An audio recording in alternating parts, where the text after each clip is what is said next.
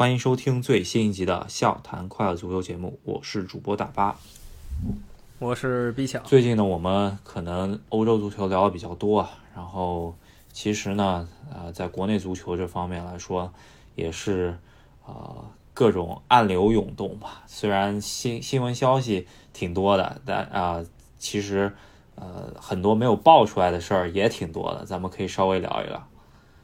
对，今天我们主题是聊一聊中国各大俱乐部的改名问题，就是俱乐部改名了，原来叫这个，现在呢叫那个了。呃，有很多争议吧，有人说好，有人说坏，然后我们也不能把所有消息全聊到，并不是说我们把所有小道消息、所有官方消息都看了，就聊一下目前比较确定的吧，然后再聊一些我们知道的所谓小道消息，可能有一些特别小道的，我们也没地儿知道了，但就是。能聊尽量聊聊。首先吧，我觉得整个职业联赛，如果说是中性命名这个事情呢，其实很早之前就说要做了，差不多也传也传了大概三四年了吧。你想，如果在中国这么一个执行力这么高的国家，从上头压下来的这么一件事儿吧，你如果执行了三四年都还没有执行完，这这在其他任何行业吧都是不可想象的一件事情。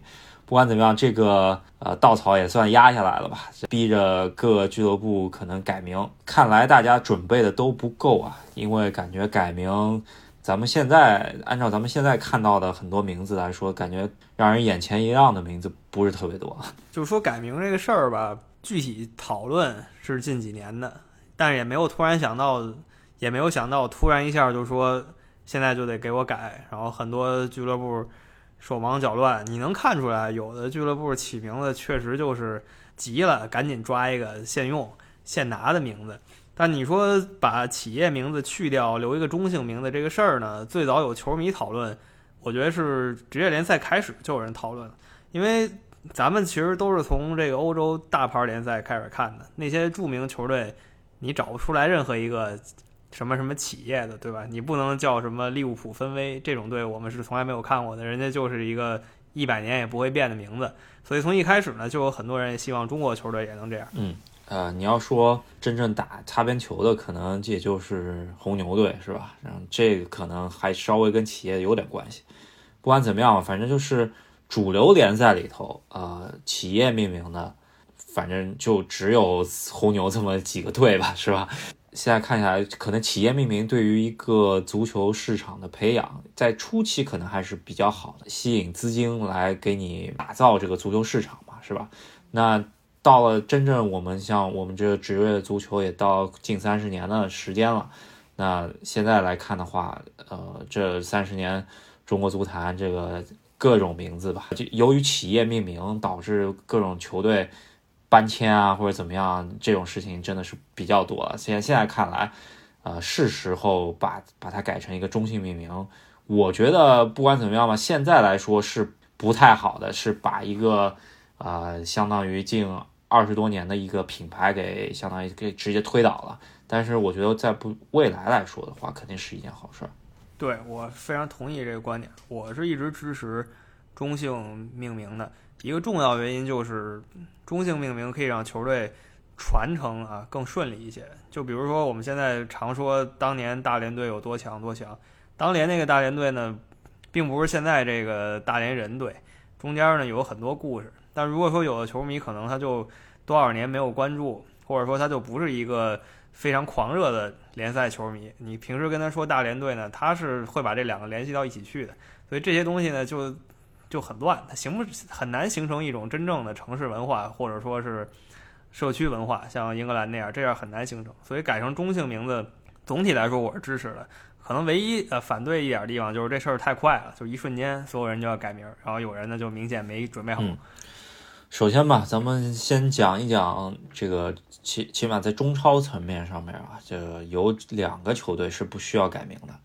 呃，还有一个球队可以说就是把原来的名字改一改，所以说这于啊这些球队的球迷朋友们是呃，对于改名这个事情，肯定对他们来说是有好处没坏处的，因为毕竟对手都改名了，是吧？他们球队没改名。一个就是呃上海申花队，上海申花队的情况呢，就是啊，申花原来是一个是呃上海当地的一个企业，然后由于各种投资方易主了以后呢，这个上海申花跟现在的投资方绿地已经完全没关系了，所以说这个球队的名字也可以呃直接沿用下来。虽然这个一开始是以以企业命名的吧，现在来说申花这个名字也是就深沉之花嘛，对吧？这其实也是啊一个中性命名的结果啊，其实它也是自己一个品牌了，所以说不需要改名。对。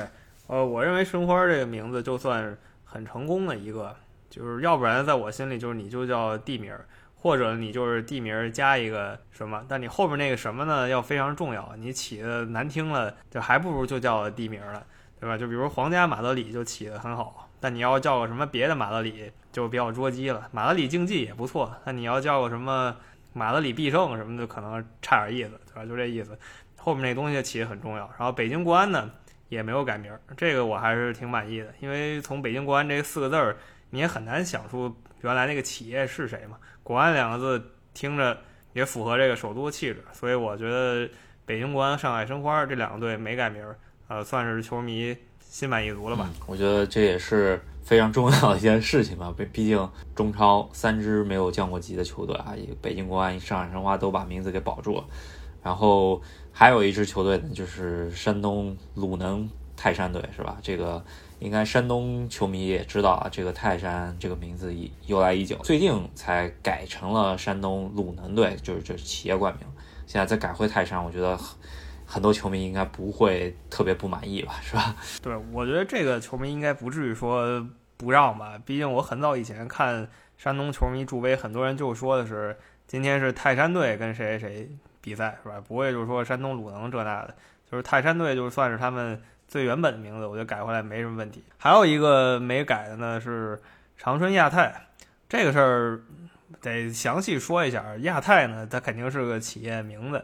那至于为什么没改呢？目前我们看到消息是他们巧妙的把 资产转移给另一个公司，所以那长春亚泰就不是公司冠名了。哎，亚泰这名字就。就保住了。对，这个属于投机取巧啊！我不知道足协到底具体查不查这事儿，反正就是一个打了个擦边球啊。不管怎么样，我觉得长春亚泰在降级之后呢，这赛季回到中超也保住了自己的名字吧，就通过各种方式，可以说是唯三的保住了自己球队名字的啊这么一中超球队吧。还有一个目前是保住，但感觉悬了，就是武汉卓尔。武汉卓尔是通过附加赛嘛，跟中甲那个附加赛的球队踢完了以后留在中超了。大体来说，武汉卓尔这名字估计得换换。但我觉得像武汉啊、长春这些球队，你就叫城市名字，其实就挺好的。这城市名字又不是胡起的，又不是说这城市我在这建一城，我就叫它什么二里沟的，也不是起这么一个土名嘛。它毕竟是有很深意义的球队，所以你就很深意义的名字，所以你就叫城市名字呢，我觉得比瞎起一个是强的。嗯，呃，有一点我觉得就是单独叫城市名字，就有一点儿呃，特别像广州恒大改成这个广州队啊，就有点像战。山为王的感觉，就让富力非常尴尬，就是不他不知道改别的队什么名字，这就感觉他就 是广州另一支球队的感觉嘛，对吧？因为有一支正统广州队在那儿，这是一个问题。还有一个问题呢，就是我们还有那个国内的全运会嘛，你如果碰到全运会的话，你就撞队名了，是吧？因为全运会都是以省队或者说是城市直辖市队这样子来叫的，那就有可能会撞着。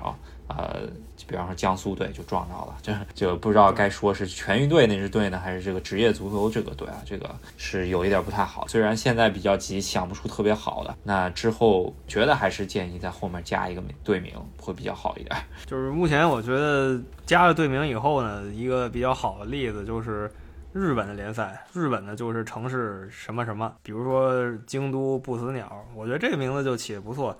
但也有一些起的比较捉急的吧，呃，我就个人感觉，就可能你觉得这名字特好听，或者谁觉得这名字特好听，但我觉得有一些就比较捉急，像大阪钢巴，我觉得这名字挺捉急的。然后广岛三剑，我也觉得挺捉急的，但也有好听的，像我觉得刚才说的不死鸟啊，还有呃红宝石，我觉得这些还可以。就是这个属于起好了就加分，起的不好呢，也许还不如以前呢。咱们说一下取队名的这些球队吧，一个就是天津津门虎。我觉得这个还挺不错的，这个我感觉是，啊，中超里头给人眼前一亮的这一组吧，起码这前几名吧，我觉得是吧？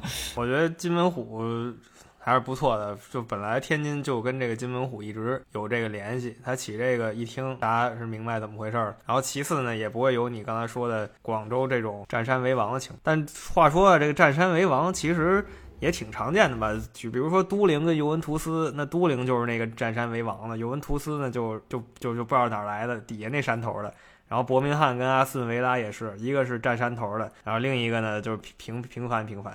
对吧？就名字上你看不出来它是哪个城市的。那现在广州也类似吧，一个广州，一个广州城。这可能广州城就是原来富力队，可能是致敬啊曼城啊这些球队的。但是我觉得放一个城队，这个如果在英语里头就是 city，其实感觉还好，是吧？感觉中文里头放广州城队就有点奇怪。这个说实话，咱们应该再好好想想这事儿。然后还有一个就是重庆两江，这个我觉得也还不错吧，相当于把自己一个呃地域的一个文化给体现出来，是吧？我觉得这也不错。首先，重庆本来名字就已经很好听了，然后加上后缀儿，我觉得也可以，比之前摩托车还是可以的。因为你叫一摩托车名字，你怎么想都像一个企业队，你很难想象最后这个球队会一直发展下去。万一这个企业以后他想转型了，他想怎么样了？这个球队那怎么办呢？是吧？然后还有一个可能是最具争议的之一的一个改名吧，就是现在都还搞不清楚这个球队的主场会在哪里，也算老牌球队了，就是河南建业。这个首先有争议，就是因为这个建业这个企业冠名呢，它是持续投资这个球队，连续投资了二十几年了。这个你让他直接改了，相当于对于很多球迷心中，他其实就是这么一建业，其实就等于河南这支球队嘛，对吧？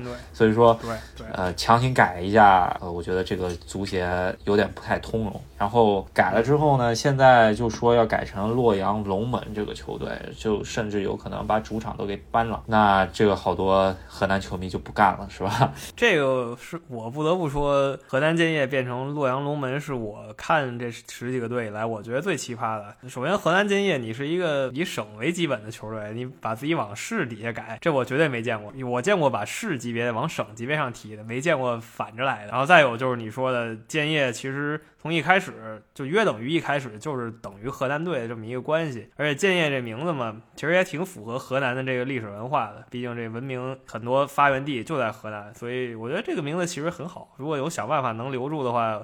其实是挺好的一件事。感觉上来说，今年起码会看到是叫做洛阳龙门了，这个也是最新的官方消息了。其他球队，我觉得有一个擦边球，我得说一下，就是。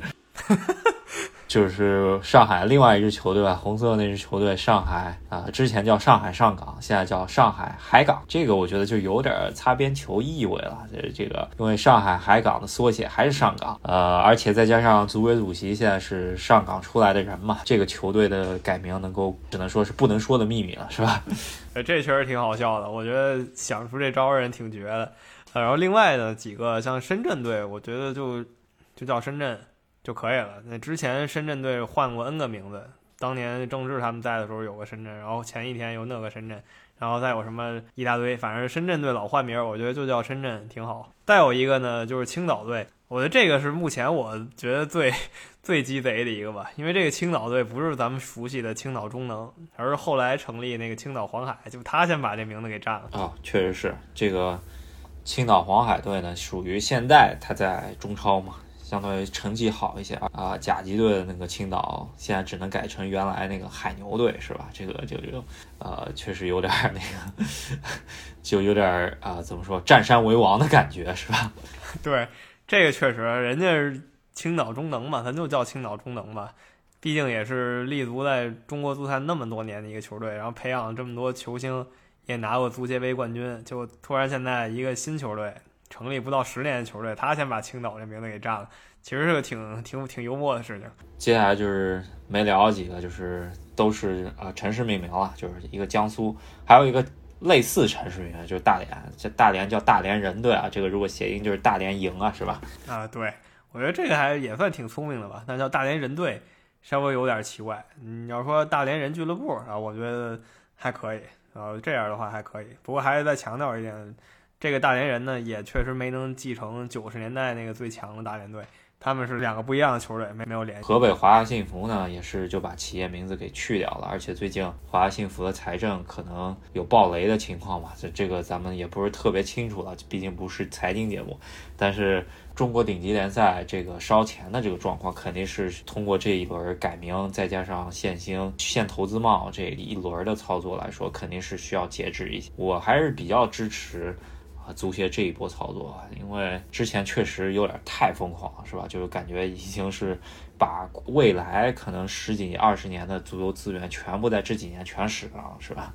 我觉得像河北华夏幸福就是一典型的例子。这企业冲上来不管三七二一，就是买一堆强援，然后呢也没拿着冠军。他这企业呢，感觉不管他是经营的不太顺，还是说他企业本身受了一些创伤吧，这我们也不清楚。但你能感觉到这个企业对球队的兴趣逐渐消失了。然后这个队也在中国足坛叱咤了那么五六年，就。就再见了嘛，其实挺难过的，所以我觉得改成中性名字以后，人就叫，比如说就叫河北队，然后河南建业呢。就叫河南队是吧？可以来个什么黄河德比，我觉得还还是挺酷炫的名字嘛，对吧？总比原来的华夏幸福啊，然后对另一个岳洛阳龙门要强一点。对对对，还有一个就是你说到就是玩几年不玩的，还有就是之前权健这种悲剧啊，基本上是属于是对于足球是一个超级大悲剧了，是吧？这个球队搞几年冲上中超，然后 没人接盘，就看着这么一个职业足球。俱乐部就这么黄了，直接解散了，是吧？这个还感觉古今中外没怎么听过这么一件事情。这个我觉得在二十一世纪这么搞，其实是个挺让人无语的事情吧。其实你回到历史上，一八几几年，英格兰那时候刚开始发展职业联赛的时候，有不少这样的球队。但那些球队，他也不是说一个企业头脑一热就买人就开始踢，他们更多是属于一些人，比如他们是同行什么，他们是兴趣，然后组合到一起，后来踢不了就散了。然后那些一直维持下去的，成了现在这些百年豪门，而不是而真的不是这种企业。我一想，我玩它五年，五年以后爱咋咋地，并不是这样。哦，稍微聊聊最近这个中国的这个限薪政策啊，这个直接就是不是拦腰砍嘛？我觉得按照 脚腕砍是吧？这个外援薪水只让有三百万欧元，国内球员只能五百万人民币了，这个直接感觉就回到了。十年二十年前了，这个非常夸张的一个限薪的政策。然后去年不是出了一一千万国内球员薪水，加如果是国脚一千二百万，如果当时好多球员啊已经怨声载道，觉得就就砍半了。那如果当时没签约的球员，那现在来让他。签这个约，他应该是签不下去了。现在中超啊，真的冬季转会啊，这个其实对于中超来说是个大转会窗，过半了，基本上没有官宣的。很多外援的宣布都是靠另外一支那支球队，就是转出的那支球队来宣布的。所以说大家都还在静观其变吧，对吧？就好多国内球员。到底要不要续约，或者说签新的球队？按照这个最新的这个限薪条款来签，这个大家都还在观望。说实话，啊，你真的让一个人挣惯了两千多万，你让他回到三百多万，这个这个挺难的，我觉得是吧？就首先你说球员，就就尤其国内球员吧，值不值之前那个工资？其实大家都明白，那肯定是不值的。但是确实，就像你说的，这由俭入奢易嘛，反过来就那就非常难了。你突然工资又降回原来那水准了，那谁？都不干，毕竟他的生活条件啊，他的生活模式都已经是那个阔绰的感觉了。突然一下又回归了一个啊比较富裕的情况，但绝对不是阔绰的情况。那球员一下就肯定头嗡一下，脑子就就胀了，就不行了。然后再有就是外援，他那些五大联赛啊，像开启了中国直接挖五大联赛的五大联赛的先例啊，像巴里奥斯这样人，就你基本不用考虑了，这个工资吸引不到五大联赛，顶多吸引吸引啊东欧那些联赛。因为有一些东欧球队，他们球员其实不错，但那些球员呢，在他们本国啊挣不了多少钱，他们那些国家经济太一般了，所以可能来中国踢一踢。我觉得这也还可以，因为那些球员说实在的，实力都不差。可以说是对于中国足球的时代关闭了，然后新的一个时代开始了。这个时代正正好好是差不多十年吧，是吧？是从恒大开启的，然后现在从江苏苏宁夺冠以后结束了。这个十年里头，呃，我觉得就是你刚刚说的，巴里奥斯是一个旗帜性的人物，就是开启了中超球队直接挖五大联赛人啊这么一个序幕。然后我觉得应该是从贝尼特斯走开始，算上这个整个中国足坛金元时代的结束。我觉得，对我我基本也同意啊。如果说二零二一年就。政策都落实了，然后大家一下就回归二零零几年那种感觉的话，那确实就是一个将近十年的疯狂金卫时代。我觉得恒大最开始的时候引进的克莱奥啊、穆里奇啊，这些已经当时让人觉得夸张了，因为中超之前引进不了这样级别球员。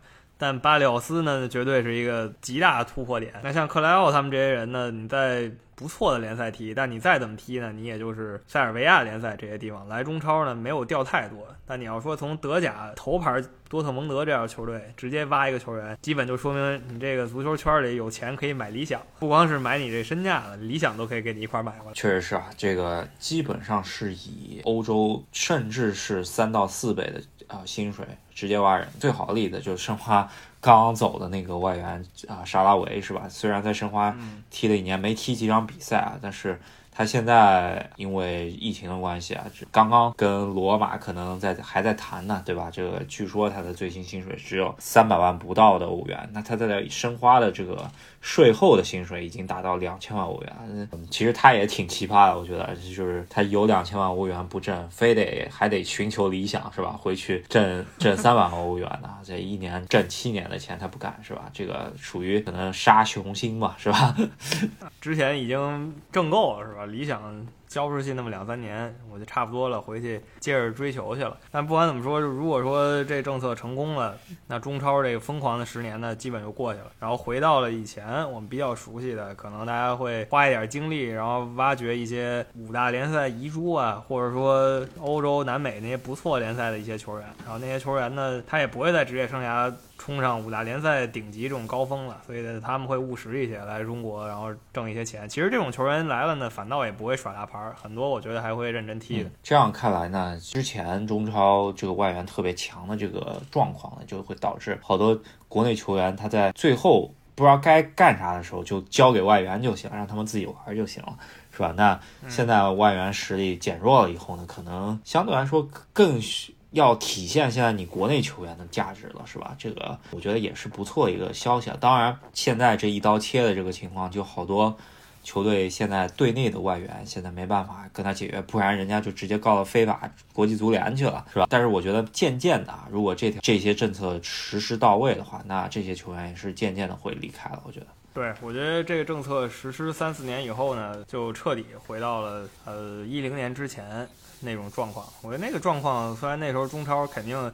精彩程度非常一般，但是在引援这方面相对还是健康。但你要那时候再看呢，你再看一六一七年那时候比赛，肯定是比不了一六一七年了。毕竟那个时候是最疯狂的时候，这队派出三大五大联赛球员，那边也是。我怕什么呀？我也是五大联赛三叉戟，是吧？那个节奏什么的都非常快。但是呢，长久来看呢，这些球员对中国足联赛或者中国足球整体也没有太大帮助。其实就让你爽那么两三年，视觉刺激挺大。确实是，而且中间乱七八糟被。坑的钱也不少吧，是吧？就让中国企业在老外心中就成了这种冤大头的形象，这个确实也不是特别好，是吧？对，没错没错。这二百五事儿挺多的，我们就不一一细数了。大家其实想一想，大家都如果关注了这几年中国足球，大家都明白。那现在细数一下今年啊，因为政策实施是或者说是疫情吧，离开了一些大牌。首先，我觉得比较让我震惊的就是让我以为。啊，大连人这主教练这个贝尼特斯是要待好几年的那种啊，要打造这么一个啊体系的这么一个人啊，突然说就走了，这个而且大连也没有留，直接就走了，可能也是跟经济疫情有一些关系。我以为贝尼特斯来的是来建队的，就是他会最开始那个草台班子开始搭起教练，然后最后搭出一个特别厉害的球队啊，可能在中超范围内就是从大连。现之前那个阵容，然后开始一点一点买人，然后培养一些新人，可能他六七年以后，大连又成为中国足球一支劲旅。但我确实就没料到他又走了，因为我一直觉得贝因特斯这个教练他是有这个舰队雄心的，他不是那种来到一个球队，你把钱给我，然后我就给你来一波，这一波打成了就行了。教练，他是一直想靠挖人，然后培养人，组建一个他理想中的阵容的。但是没想到啊，就这么就离开了。确实是，对于中国足球留下财富，其实。也就一般吧，对吧？然后呃，对，呃，可能也是因为疫情嘛，因为需要隔离踢比赛，这个对于老外来说可能不太能接受这这个事情，是吧？对啊，然后还有一个就是我前面说的这个沙拉维走之前吧，对对于我呃还有一个冲击比较重的就是之前广州富力的那扎哈维啊，这个成为了 中超两次射手王的。扎哈维这么成功的一个外援，居然最后跟广州富力俱乐部翻脸了，然后回去还各种喷是吧？说什么广州富力应该给他立一个碑，然后说什么欠他什么球衣退役这事儿，我觉得挺尴尬的，毕竟。没有好聚好散吧，是吧？嗯，对我我其实觉得两边都不好看吧。富力呢走了以后，说呢失去了他，然后两边又互骂，然后扎呃，然后扎哈维呢也挺搞笑的。再怎么说，你两届最佳射手也也不至于配一个雕像吧？他他以为自己是亨利呢，是怎么着的？阿森纳那球场门口立一个雕像啊，确实是这个是一个比较奇葩的事情。然后还有一个事情就是，其实对国家队不是特别有利吧？就是或者说有人说是有利，有人说不有利，就是江苏宁这一届。夺冠的主要功臣吧，就是这个特谢拉，看上去因为这个这个政策吧，基本上是留不住了。虽然现在也没官宣啊，就是僵在那边，但我觉得应该是留不住。留不住的话，那那规划也基本上别谈了，是吧？这个对于国家队来说，损失一个比较好的一个规划球员嘛，是吧？说话说回来，我也不是这个规划的反对者，我是强调一下，我是这种。完全没有任何联系规划反对者，你说特谢拉要是他姥姥是中国人，我也就不说什么了；或者说他从小什么在中国长大，一口流利中文，或者说他他在中国住了二十年了，这些我都不说什么。他确实跟中国的关系约等于没有吧，就是在中国工作了几年，就是就是这么一个情况。我是反对这种规划的，所以我觉得他走了也在我眼里也就没什么。如果他真走了的话，然后另外一个球队就是上海上港。啊，上现在叫上海海港，不太能改名过来是吧？不太习惯这个改名啊。他的可以说是近两年的一个超级大腿，胡尔克走，这个也是因为这个政策出台，给他续约肯定给不了那个钱了。那他基本上也走了啊，应该也是赚得盆满钵满了。上海海港队内呢还有几个大牌儿，就是一个奥斯卡，一个那个阿瑙托维奇啊，这两个人的合同啊，奥斯卡应该是刚续的约，所以说他还能再踢好几年。阿瑙托维奇呢，因为刚买来，所以说他也能踢好几年。阿瑙托维奇之前有说要回啊英超啊什么的，但是没人负担起这个薪水啊，所以说乖乖回来隔离了，是吧？嗯，对我估计最后也就。就这样了，还是他们几个上。就像我们说的，这个大牌外援不会说一夜之间就全走了，大概给那么三到四个赛季，他们就逐渐淡出了。然后我们就会看到一个十几年前我们熟悉的中超联赛。那其实过了十几年，对于一大波球迷来说呢，他们其实不并不熟悉十几前十几年前那个样子。然后还有一个比较旗帜性外援，一个就是山东鲁能泰山队的这个佩莱啊，这个也走了。对，这个可能。佩莱比较火，还有一个原因就是他呃之前是女朋友吧，现在应该是未婚妻吧。这个走了，大家球迷比较唏嘘，是吧？对，对，不不过说点花边，好像他这个未婚妻好像已经就是一直常年在欧洲发展了，但是好像因为有一些媒体嘛，就写文章，他可能没得写了，干脆写写球员老婆嘛，然后就老写他这名模媳妇儿，靠这个博眼球。呃，但是总的来说吧，佩莱也是。中超最疯狂的时候，鲁能直接从五大联赛引进的，他以前是南安普顿球员。对，是呃这些球员呢，其实都算是来到中超啊，预期降到特别低了，所以说他能够把整个合同全部拿下，是吧？就是已经想好了，就是来中超把这个钱拿到再说了。有好多球员，比方来一年就受不了了，就回去了，感觉还是不太一样。我觉得这个典范就是上海上港这个。奥斯卡是吧？你想他这个真的属于是在欧洲叱咤风云的这么一个球员，在二十五六岁这么一个黄金年龄就来到中超来淘金啊！这个真的属于，而且就是一开始还遇到一些困难嘛，就是一开始什么停赛啊什么这种风波，但是他还是乖乖的，就是。踢球是吧？这这个我觉得 也不是一般人能做到的事情，是吧？对我总结这些强力外援里，奥斯卡和卡拉斯科吧，我觉得是起点最高的。像德罗巴呀，这些都是职业生涯后期了。他来淘金呢也不新鲜，他不来中国淘金，他后来也是美国呀，呃，不是不是，后来也是北美啊、土耳其这些地儿，他也得转一转，对吧？像佩莱这些也都是三十。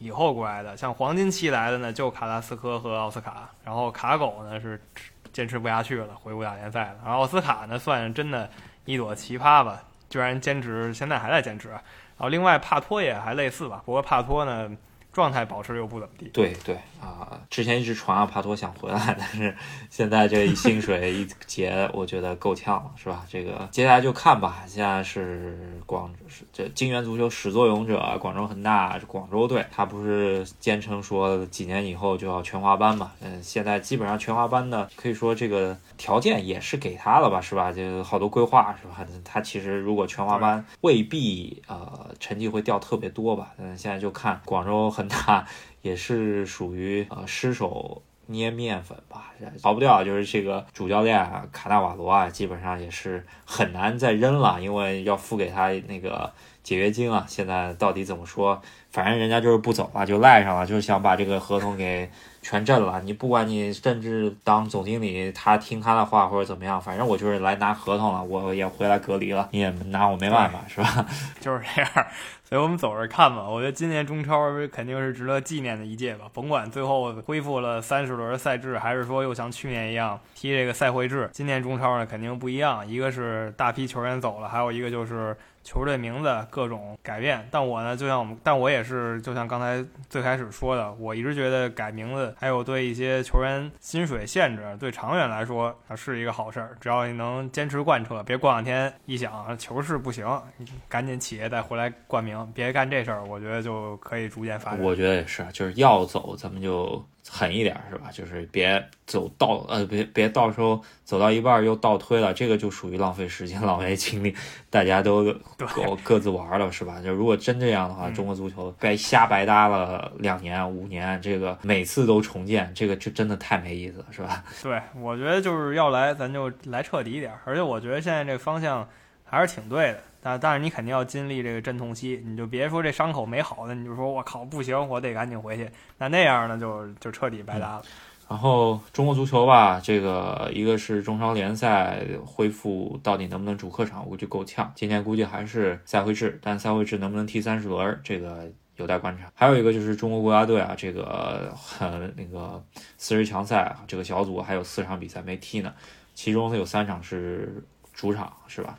所以说，现在中国足协是尽量争取，想要在自己主场踢完这个赛事，看一下吧。这个估计小组第一是够呛了，能不能争最好小组第二，顺利进十二强赛？这个对于新的足协班子是一个非常重要的事情。如果说呃没进十二强的话，那刚搭起来的新的足协班子又可能，那下一届到底是什么政策又不知道，这个真属于。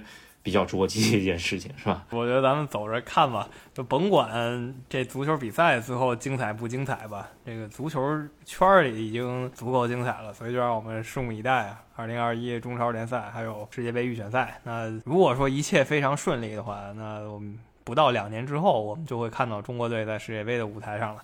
当然了，这得极其非常特别顺利才行。对，真的属于需要各种方面的支持吧。希望中国足球越来越好吧。从现在强行挤泡沫开始啊，真的是希望接下来的十年越来越好，是吧？对，那我们这期呢就跟大家聊到这儿。